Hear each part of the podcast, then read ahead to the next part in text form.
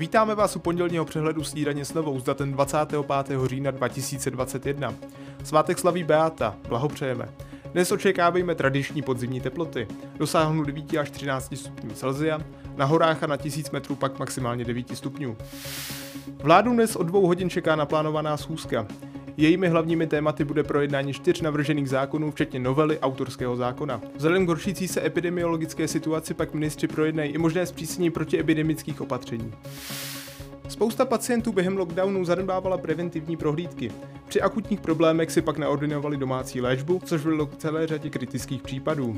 O zanedbávání prevence ve snídaní s novou promluvila uroložka Marcela Čechová. Během pandemie tam určitě, co vidíme v rámci ambulantní péče, že lidé preventivní vyšetření odkládali. To určitě. Že vlastně nedostavili se v tu chvíli, kdy měli, ale co je teda ještě závažnější, tak eh, kolikrát nepřišli lidi například s velmi závažnými příznaky eh, urologickými, což může být krev v moči. Prostě se báli, nepřišli, přichází až po delší době a třeba krev v moči je z urologického hlediska něco uh, takového jako velmi alarmujícího, co si určitě zasluhuje podrobné vyšetření. Ten zánět, jak už jsem zmiňovala, je to akutní záležitost, tím pádem je potřeba prostě akutně přijít. Hmm. U muže tam vždycky je vhodné spíš přijít k tomu urologovi, uh, u ženy záleží. Praktický lékař je určitě první volba, uh, pokud má svého urologa, určitě vhodné přijít k urologovi.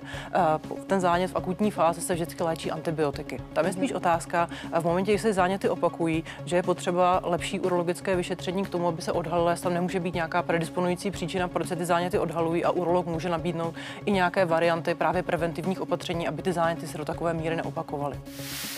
Výzkumníci VŠKT už delší dobu zkoumají množství virů SARS-CoV-2 v pražských odpadních vodách. Jan Bartáček z Ústavu technologie a vody nám ve vysílání prozradil, jak souvisí výzkum RNA ve vodě s počtem nakažených. Tak možná začnu obecně. To, co víme, že naprostá většina pacientů, kteří jsou nemocní s nemocí COVID-19, eh, vylučuje ten virus nebo i virovou RNA eh, ve, stole, ve stolici, čímž pádem se ta, ta nálož virová nějakým způsobem objeví i v odpadních vodách. A my odebíráme odpadní vody na různých místech eh, Pražské stokové sítě společnosti, tedy ve společnosti se společností Pražské vodovody a kanalizace a měříme tam množství uh, té virové RNA, teda vir, uh, RNA viru SARS-CoV-2. My spolu tedy s PVK uh, to odebíráme pouze v Praze na v tuhle chvíli něco kolem 20 místech. Kromě nás ještě se touhle problematickou, problematikou zabývá výzkumný ústav vodohospodářský a ten odebírá i v různých dalších městech České republiky. Hnutí ANO nakonec postaví kandidáta na post předsedy poslanecké sněmovny. Potvrdila to předsedkyně poslaneckého klubu Alena Šilerová s tím, že co by nejsilnější subjekt, co se týče mandátu, by právě ANO mělo tuto funkci získat. Kandidátem z řad hnutí pak nejspíše bude Radek Vondráček, který sněmovně šéfoval v minulém volebním období.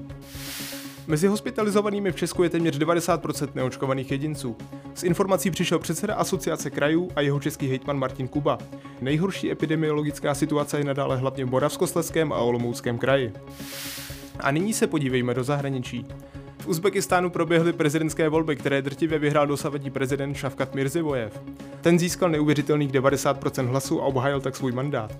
Mirzivoje stojí v čele středoazijské země od roku 2016, kdy nahradil zesnulého prvního uzbeckého prezidenta Islama Karimova. Evropská unie hodlá do konce října obnovit diplomatické zastoupení v Afghánistánu.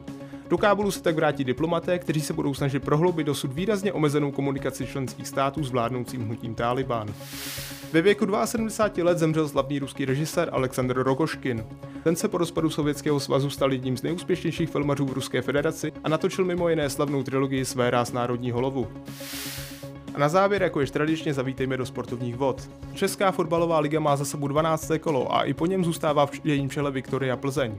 Ta smetla Jablonec 5-0 a drží si čtyřbodový náskok před Spartou, která na poslední chvíli zdolala mladou Boleslav 1-0 zásluhou Adama Hloška.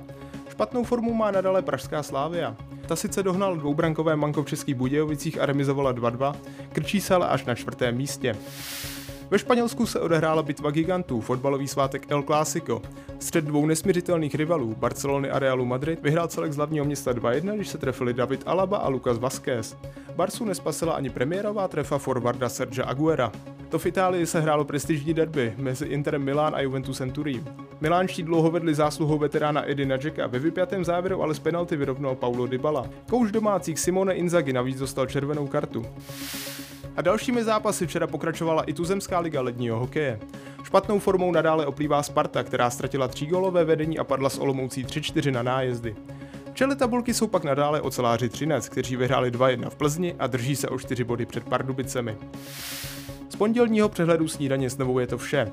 Více informací se dozvíte na webech TNCZ a TN Live.